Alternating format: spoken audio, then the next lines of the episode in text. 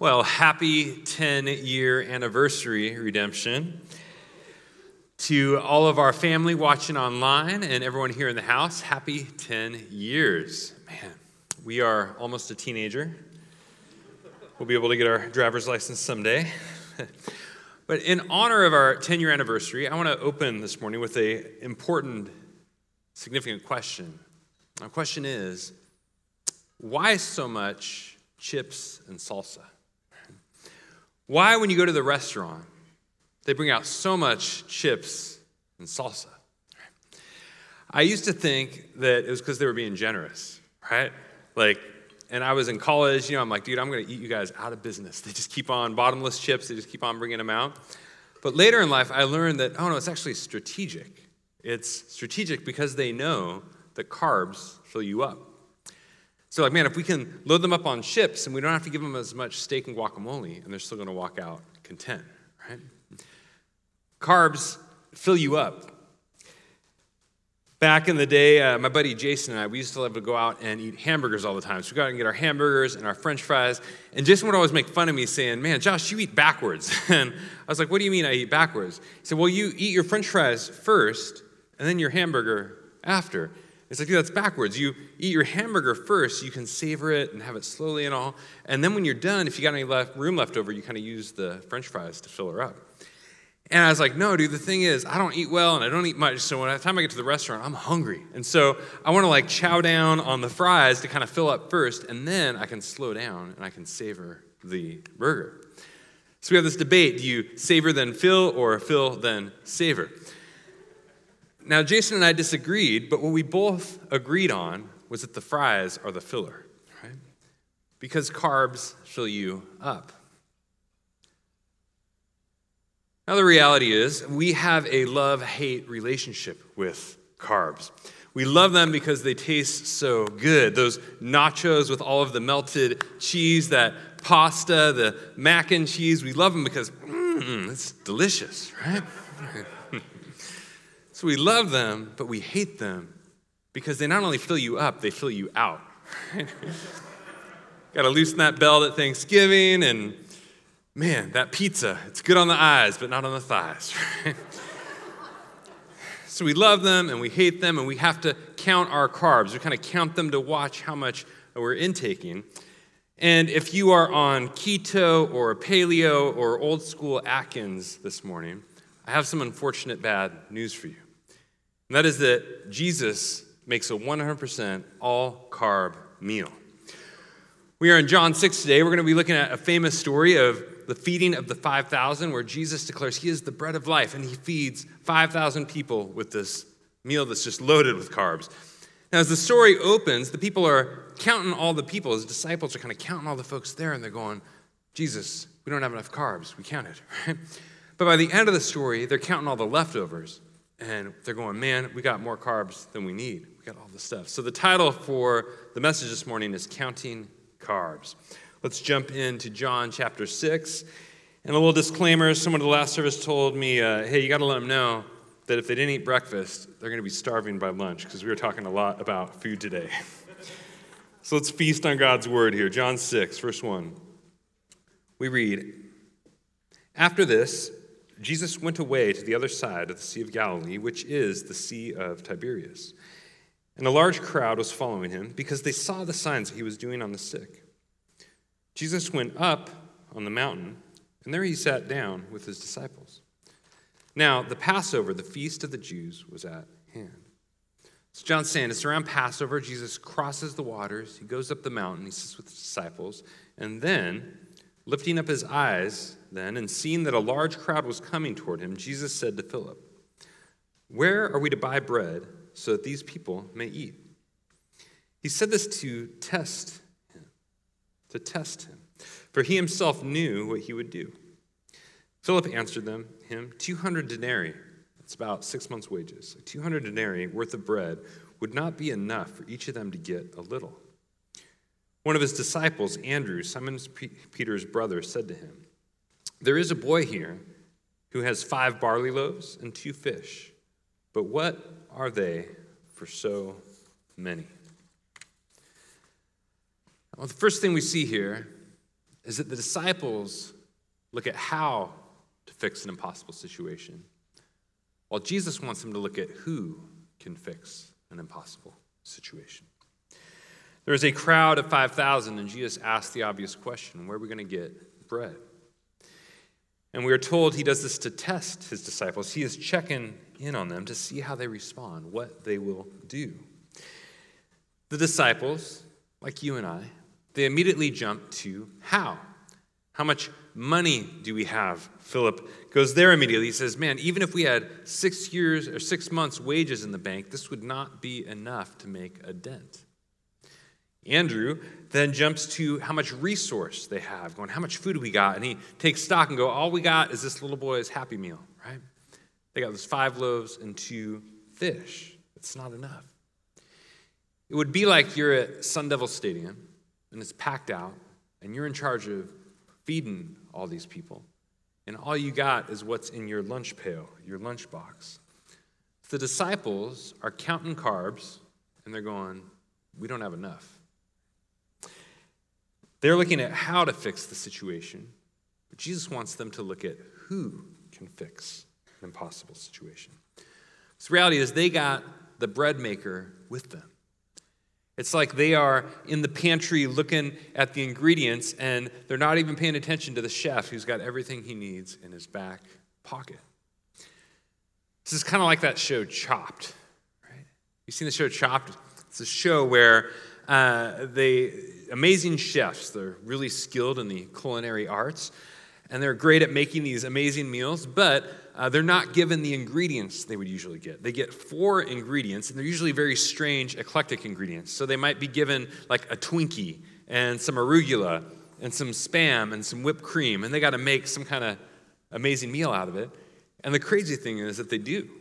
They are so skilled, they're able to take these wild, unexpected ingredients and they are able to make uh, a meal out of it. Now, Jesus is like the ultimate chopped chef, right? Because so, it doesn't matter if you got the right amount of ingredients, the right type of ingredients, Jesus is able to bring forth an amazing meal that can feed his people. You might feel like you don't have the right ingredients this morning you don't have the right amount or the right type of things you need. You could find yourself saying, God, I want to serve in your kingdom. I want to help you make the meal. I want to actually help feed your people and the world. I want to be a part of what you're doing, but I don't have enough talent. Maybe it's going, man, I can't sing like Susie there in the choir Daniel this morning playing guitar, right? Like, I don't have the right talent. Or you could be saying, man, I don't have the right training. Like, I haven't been to seminary yet, I haven't studied the Bible enough. Some of you might be saying, dude, I just don't have time. I'm trying to raise these kids and they're crazy and it's just, man, I'm just trying to survive right now. Some of you might be saying, dude, I don't have enough treasure too, right? Like, I feel broke right now. I'm just trying to make ends meet and get through the month. But the beauty is that even if you find yourself not having the talent or the training or the time or the treasure, the beauty of the gospel is that Jesus can do a lot with your little. Jesus can do a lot with our little. Jesus is saying here, like, stop looking at what you have and start looking at who I am. Stop looking at how much you got and start looking at what I can do with it. Jesus is going, man, I can feed Sun Devil Stadium with your Happy Meal. I can make a feast with your four crazy, wacky ingredients, right? Jesus is going, I can feed the world with my people's loaves and fishes, and they bring them to me. Well, Jesus is testing his disciples, we're told here. And this test mirrors a famous story of Israel in the wilderness in the Old Testament. Israel being fed by manna in the wilderness.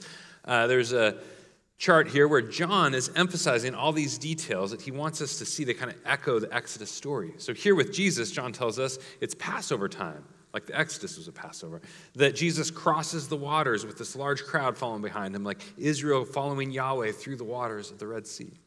Jesus comes out of the waters and he goes up the mountain, like Yahweh leading his people to Mount Sinai, where Yahweh met with the leaders of the people at the top of the mountain, like Jesus with his disciples. And the people are organized as a group of 5,000, where for Israel they're organized into groups of 50 and hundreds. And there they're going to be fed by Jesus with bread, similar to how Yahweh fed his people with manna bread in the wilderness. John wants us to see that there's an echo of that story going on here. So I like to imagine, if you will, that you are a Jewish teenager who's grown up on these stories of the Exodus. And you find yourself here in this story where you're following Jesus and you're following him. You know it's about Passover time and you're following him across the waters and you're following behind him up to this mountain. And then you're looking around there, man, there's like 5,000 of us. And man, and you're looking like, dude, we got nothing to eat. We got no bread. And you're probably going, whoa, wait a minute, this, this, this rings a bell. This sounds familiar. Jesus is echoing this story as he sets the scene up. And we're told in, for Israel that this was a test as well. In Deuteronomy 8, we're told the test was to see what was in their heart, whether they would trust or not. And Israel failed the test in the Old Testament because they looked to the how rather than the who. They looked to how much they had, and rather than looking at who was with them, the God who went with them, they found themselves grumbling and complaining, going, We don't have enough. Why don't just take us back to Egypt for the security? And so Israel failed the test because they looked at the how rather than the who. And here we find the disciples failed the test as well, in essence, because same thing. They look at the how rather than the who. We don't have enough. Reality is, Israel failed this test, the disciples failed the test, and you and I, we fail this test all the time, too. When we hit a hard spot, we're so quick to say, God's abandoned me. When we hit the first sign of trouble, we say, God left the building. this is my question for you this morning is that when things get tough, is your first flinch to turn to the how or to the who? To how much you have or the God who is with you. I got a new car last week, and there's actually kind of a cool story behind it. So, uh, Holly, my wife, she's been bugging me for a while. Josh, you got to get a new car. I'm like, ah, I, I, what's wrong with this one? She's like, dude, it's been in multiple accidents. It's all banged up. So you're driving the kids around in that often. And, you know, we need something with more safety features and better condition. And uh, the mechanic's telling me, man, it's going to be all this money to repair with stuff's coming up. Like, dude, it's more than you, you paid for it. It's like, all right, I gotta look at a new car. So we start looking, and the week between Christmas and New Year's, I'm online and searching and trying to find a deal and keeping my eyes open for something. Uh, but no matter how I work the numbers, I'm just like, dude, we don't have enough. Like, we don't have enough bread in the bank, right? Like, there's, we're, we're short on money to get what it feels like we need in this season. And so I wait for this whole week, kind of looking at everything, letting myself get to the point of frustration before finally Holly and I go, hey, let's go to the who, right? Let's, let's go to Jesus. Let's pray about this. And so we pray and uh, we do some listening prayer. And I feel like this sense of God going, hey, when, when it's the right car, you're going to know it. Like you'll feel it when it's the right car. And Holly feels a sense of going, um, you're not going to have to go into debt to get it. I'm like, what? That's weird. Okay, so we get done, we're praying, and I'm like, hey, let's go, let's go revisit the numbers. Let's pull up the bank account, see what we got there. So we pull up the numbers and ding, there's like 3,000 in there that wasn't there before, right? I'm like, what's that? It was the stimulus check, right? And now hear me. Now I'm not saying God organized a trillions of dollar, you know, national stimulus package just so that I could get, uh, you know, a little help with my, my new car. I'm not saying that. But the timing was crazy. We're all week, I'm busting everything, you know, just trying to figure things out. And it's finally when we move from the who, from the how to the who, that, dang, it's there.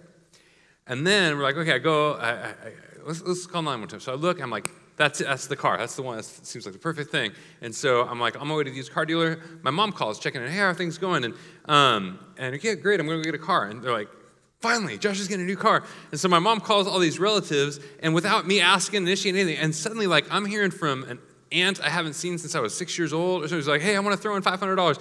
We had like grandpa and aunt and uncle and all these different people going, hey, we want to pitch in. By the end of the thing, the whole thing was paid for. And now, hear me here. Now, I'm, I'm not saying that name it, claim it, right? I'm not saying that if you just have enough faith that God's going to give you a brand new car. That's not the point here. But the point is that how quick are we to turn to the how rather than the who, right? How quick are we? How, how often is our first flinch to look at how much do I have versus who is the God who is with me? Jesus wants to test us, wants to train us, wants to teach us, wants to grow us up into the kind of people where our first flinch is to turn to the who, is to turn to Christ Himself.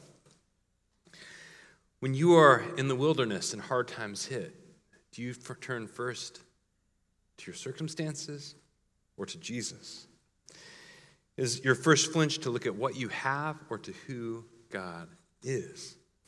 We can so often get fixated on the meal that we can't make with the ingredients that we got, rather than the mighty chef who's able to turn our loaves and fishes into phenomenal feasts.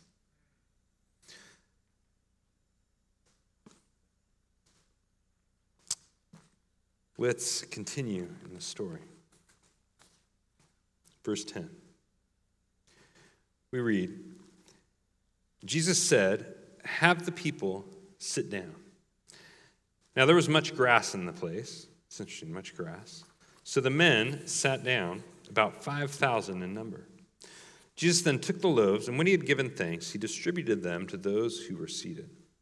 So also the fish, as much as they wanted. And when they had eaten their fill, he told his disciples, Gather up the leftover fragments, that nothing may be lost. So they gathered them up and filled twelve baskets with fragments from the five barley loaves left by those who had eaten. Jesus provides more than enough for his people. Jesus gives them, we're told, as much as they wanted till they had their fill. So after this miracle, the disciples are counting the carbs and they're going, oh my gosh, man, we've got 12 baskets left over. They're going, man, we are ending this thing with more than what we started with. We see here that Jesus is not a skimpy frou frou restaurant, right? Like he's not one of those places where you go and throw down 150 bucks on the meal and afterwards you're still left hungry as all get out. When Holly and I started dating, we would go to, uh, you know, I wanted to impress her, and so, you know, I'd save up money. We'd go to like the $100 meal or something, but then the, the, the plates would come out and the portions were like that big, and I'm like, really? Really? To the, you know? And then we get done, I'm like, sweetie, we got to drive through Taco Bell because I still need to, I need to fill up, right? That is not Jesus. This is not skimpy Jesus. He is not skimping out on us. And some of us think that we serve a skimpy God. Like we can approach God, God going like, hey, Dad, Heavenly Father, is that all right? Can I, can I get a happy meal? And we think our Heavenly Father's like, man, I'll get you a day old 59 cent hamburger on some stale bread and you'll be happy, right? like, no, that is not our Heavenly Father. We can think that God's just out to give you the bare minimum. But no, Jesus tells us in Matthew 7 which of you, if his son Ask for bread, we'll give him a stone, or ask for fish, we'll give him a snake. How much more so then will your Father who is in heaven love to give you good gifts and to care for you as his children? God is a generous Father. And here is the danger if you follow an ungenerous God, you will become an ungenerous person. We grow to image the kind of God that we serve, the gods that we serve. If you follow an ungenerous God, you will likely over time begin to think, hey, I'm more righteous if I'm cheap. I'm more holy if I'm frumpy. I'm more spiritual when I suffer. We can become an ungenerous people when we follow an ungenerous God. If you serve a skimpy, stingy, scroungy, scroogey Savior, then we will likely become the kind of people who don't tip at restaurants, right? Like, don't be that. Don't be that crowd at Red Robin that's all got their Bibles open and digging on the bottomless fries and the, the strawberry lemonade drinks, whatever, and, and just laughing, at having a great time. But then when it's time to go, server comes up and, man, nothing. Scoot on me, right? Like, no, when we follow a generous God, when we follow a Savior who provides more than enough, who is out to and able to meet our deepest hungers and cravings, and ultimately spiritual and physical, ultimately to satisfy us in Him, When we do that, when you follow this generous God, it makes you a generous person. That we can become a people who tip generously, a people who go above and beyond to help and to love and to serve and to share what we have to bless and give to others. Become that person who brings the nice bottle of wine to the party, the celebration. You goes out of your way to go, where and how can I lavish that which God has given me to bless and serve others? Jesus is a generous shepherd who feeds his sheep well. It's interesting in verse 10 where it says uh, that there was much grass in that place. That's an interesting detail, John. Why, why are you telling that there was a bunch of grass in that place? Well, many commentators observe that uh, John wants us to see this as an image of Jesus feeding his sheep. He leads the crowd to this place with a lot of lush green grass and he has them sit down. And that echoes a very famous psalm, Psalm 23 The Lord is my shepherd, I shall not want. He makes me lie down in green pastures. He leads me beside still waters. He restores my soul. Jesus is a generous shepherd who leads his people and takes care of his people, takes care of us. Jesus wants to feed you, to fill you up, to restore you, physically, but spiritually as well. And I wonder, what would it be like if we looked at prayer and reading scripture not so much as like religious hoops that we jump through to try and prove how spiritual we are, but rather as places that we go to get fed by Jesus. As green pastures where we go to meet our deepest hunger with Him and His Word and His presence. When you don't feast first on Jesus, you're more vulnerable to temptation. You know, they say uh, don't go shopping hungry. Don't go to the grocery store on an empty stomach because you're going to end up buying all sorts of junk food and things you don't need and things you would never in your right mind buy and put in your body. And similarly, when we don't feast first on Jesus, we can end up getting some stuff that is not good for us. Right? When we don't turn to Him first to satisfy our deepest, most significant cravings, we can go to other places. We can seek satisfaction and significance in some dangerous places. When you don't turn to Jesus first for intimacy and affection, it's way easier to get sucked into porn and unhealthy, uncommitted relationships. When you don't turn first to Jesus for your joy, becomes way easier to abuse prescription drugs, and even non prescription drugs, to find yourself on a road to addiction. When you don't go first to Jesus for your sense of stability and bring him your disillusionment at times with the world, it becomes much easier to get sucked into conspiracy theories. And this is one that we need to talk about today because conspiracy theories are growing not only in our culture at large, but in the church. And so, as a shepherd, I feel like it is important that we address and talk about this head on. And so, let me be clear and direct when I say QAnon is a cult. QAnon is a cult. We are a Reformed church, and Reformed church leaders across the country have investigated and explored and uh, declared, looking into it, that this is a cult. Example, uh, the Gospel Coalition put out an expose earlier this year on the phenomenon and said that Christians should care about QAnon, quote, because it is, quote, it is a satanic movement infiltrating our churches. Now, that may sound too extreme. Josh, satanic, really? Like, are you going too extreme here, right? Well, here's what I mean by satanic uh, the movement frequently engages in slander, and the Bible calls slander demonic behavior in James 3. The movement often traffics in lies, which Jesus says are associated with Satan. Now, you'll hear the claim sometime that, well, it could possibly be true, right? Some of these things, some of these things could be possibly true. Can you know for sure that they're not? And if so, then is it okay? But here's the thing there's a word in the Bible for strong accusations that have no evidence or proof behind them to back them up. That word is slander. It's not a good one, right? It's not a good thing. And so, as a, this is, uh, I love Joe Carter uh, writing on this for the Gospel Coalition. He summarizes as a movement of Satan, QAnon is incompatible with Christianity. Now, as Christians, we believe that what you believe matters. And so, if you're getting immersed in this, uh, then you need help, and we're here for you. We would love to meet with you. I just want to ask if, if, if, this is you, if you're someone who's kind of getting sucked into some of this stuff, I just want to ask that you'd be willing to meet with one of us as pastors. We'd be able to sit down, hear your heart, and be able to share ours with you and, and talk through it because we care about you and we want health and help.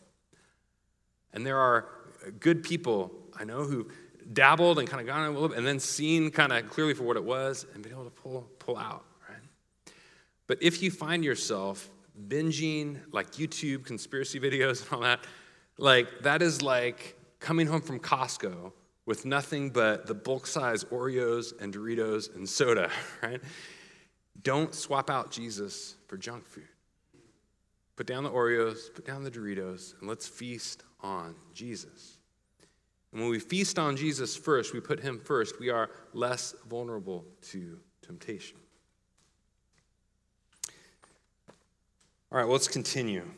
See how the story ends.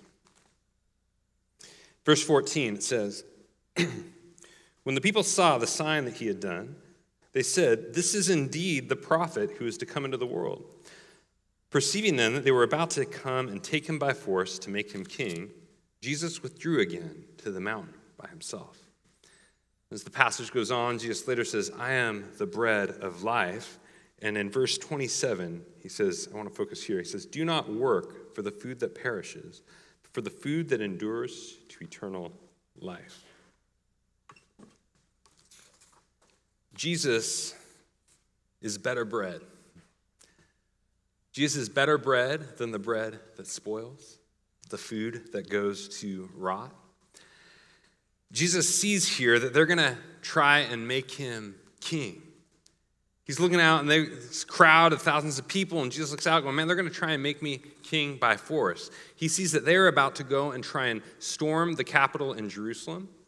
They're going to try and break the windows of the temple. They want to go in and kind of kick their feet up in the high priest's office, and they want to put Jesus on the throne. They want to put him on the throne by force. And Jesus says, That's not what I'm about. I'm out. I can imagine back there, that day as well, like Jesus is looking out and they got their own version of crazy shaman dude with the fur bullhorn helmet or whatever and the face paint on with the glazed look in his eye. And maybe some of them have like their Yahweh save signs that are trying to uh, use that to legitimate the, the insurrection, the coup. And Jesus says, Y'all are crazy. That's not what I'm about. I'm out. And he goes back up the mountain. Jesus doesn't compromise the character of his kingdom for a shot at power.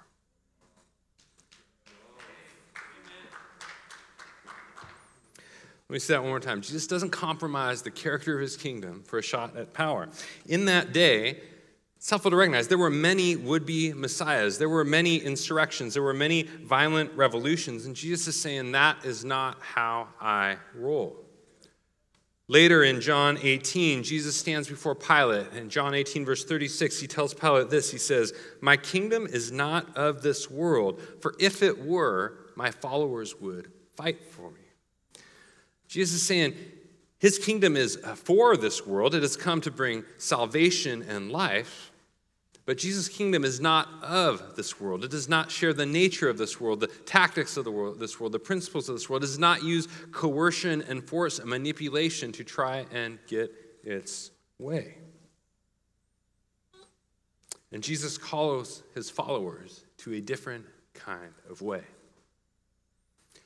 Jesus is not about insurrection. Jesus is about resurrection. Amen?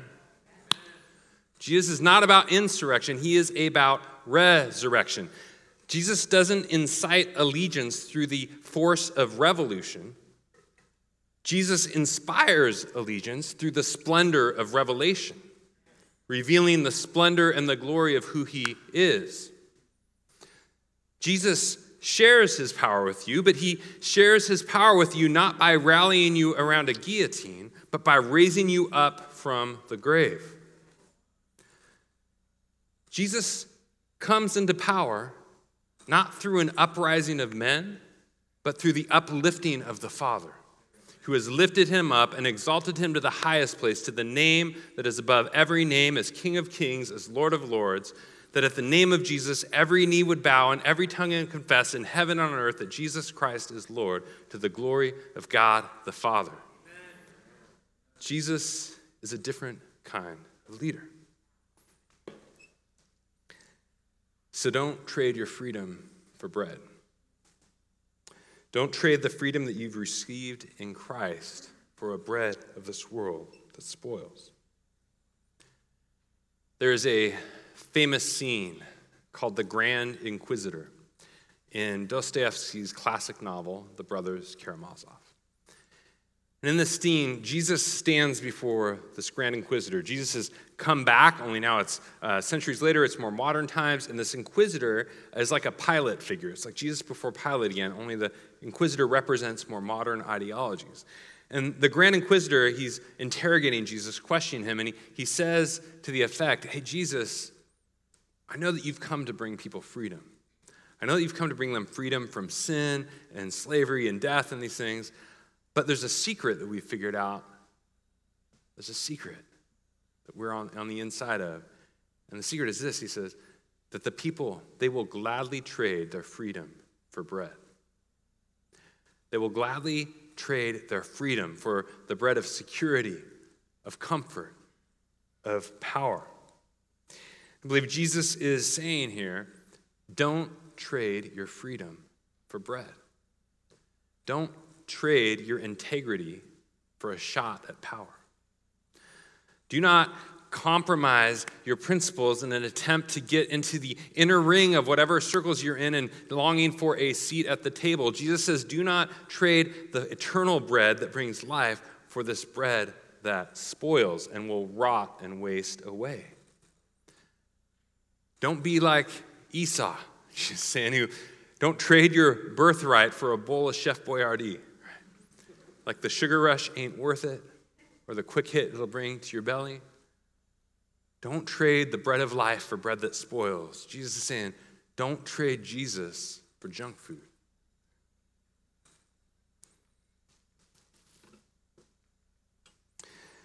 We need a healthy diet this year. It's New Year's, beginning of a a new year here in January, and I know that many people are considering diet plans, that many of us are looking at, hey, hey, how do I want to approach that this year? Uh, and I want to suggest to you, for us as a church this year, the bread of life diet. now, I know many of the diets out there are low carb or no carb and all that, and so, but Jesus, he's countercultural, and he's going to be countercultural here with this diet too. And going, this is an all carb diet, right? This is an all carb diet feasting on Jesus, the bread of life. I want to call this diet counting carbs, right?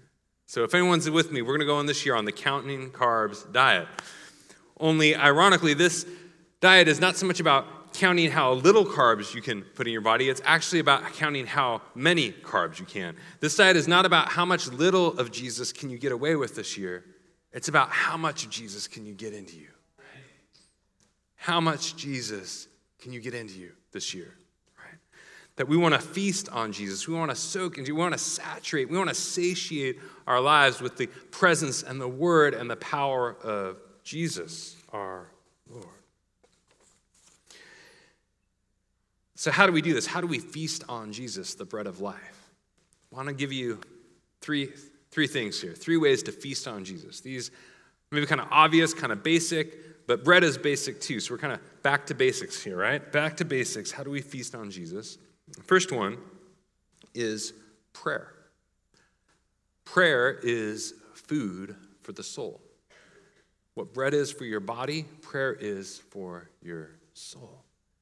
And again, I wonder what it would be like if we looked at prayer less like this religious exercise we're going to do to show how spiritual we are, and rather going, this is a place that we're going to be fed by Jesus. That this year we would, that you would block out time. Uh, maybe it's every morning for a bit, or it, it's times throughout the day. Maybe you set like a clock on your, an alarm on your your clock or your phone or whatever, uh, but going, time we're going, Jesus, we want to carve out time to share my heart with you, to pour my heart out with you, and to sit in your presence, to listen. If there's anything you have to say for me, I want to come and feast on your presence and bring all of who I am before you, Jesus. Don't starve your soul. It's better to let the body go hungry than your soul. So, prayer is one way we want to feast on Jesus. Another is uh, reading Scripture, God's Word. Jesus tells us that His words are life. He tells us that man does not live on bread alone, but by every word that proceeds from the mouth of God. And so we want to be a people this year who feast on the Word of God. That we would carve out time to actually go to God's Word and seek to, again, to encounter Jesus there, to let Him feed us, to saturate ourselves in the story of God for His world. You might find yourself going, man, I don't have time. I don't have time to do that. My question would be, how much time do you spend doom scrolling news, right? What's going on? You can carve out some of that time to go and, uh, well, what's the opposite of doom scroll? I don't know, but something good, saturate and receive life from God's word, to orient ourselves around a different story that shows us who God is, what he's up to in the world, and where this whole thing is headed, which is ultimately the glory of Jesus and his kingdom. Okay, so we can feast on Jesus this year with prayer, with scripture as God's word, and the third would be community. Christian community, pressing into life, healthy Christian community with other brothers and sisters that can call us forward to life together with Jesus. Uh, Warren and Jim talked earlier about how our new Bible studies are launching this month. So it'd be a great chance to go and check one of those out.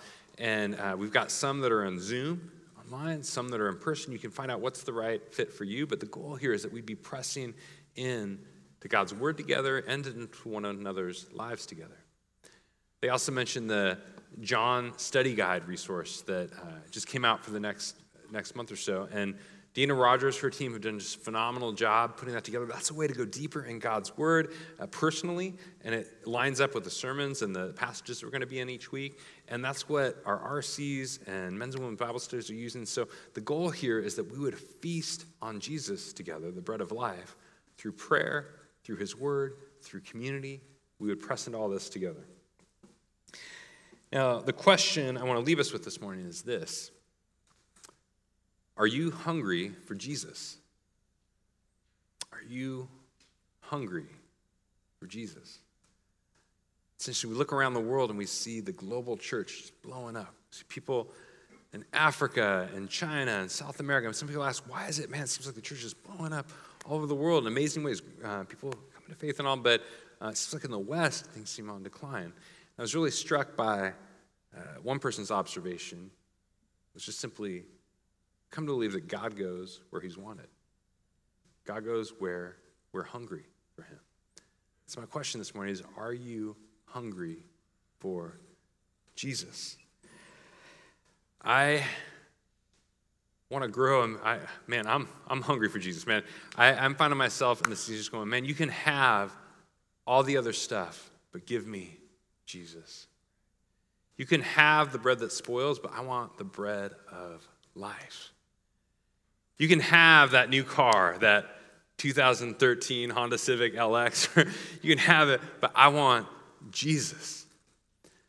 God, you can have my eyesight. Some of you know I've been having some eyesight issues this year and all, but like, God, you, you can have my eyesight, but give me Jesus. As the classic song goes, you can, you can have all of this world, but give me Jesus. Give us Jesus. Oh, that's what we need. We need Jesus, the bread of life, this year. So, the invitation this morning as we come to communion we come to better bread. We come to Jesus, the better bread. And I know as we pull out this wafer, this may not look like better bread. this, is about the shoddiest bread I've ever seen in my life. but it is a sign of the better bread. It's a sign of Jesus and the body, his body, broken and given like bread for us that we might have life. And so if you are a follower of Jesus, this bread is for you. Let's take it and receive it in his name.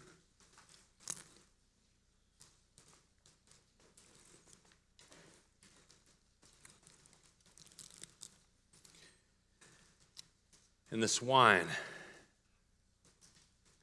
Jesus gives us not only bread, but he gives us wine. It's a sign of his blood shed for us, poured out for us. So if you're a follower of Jesus, let's receive the wine.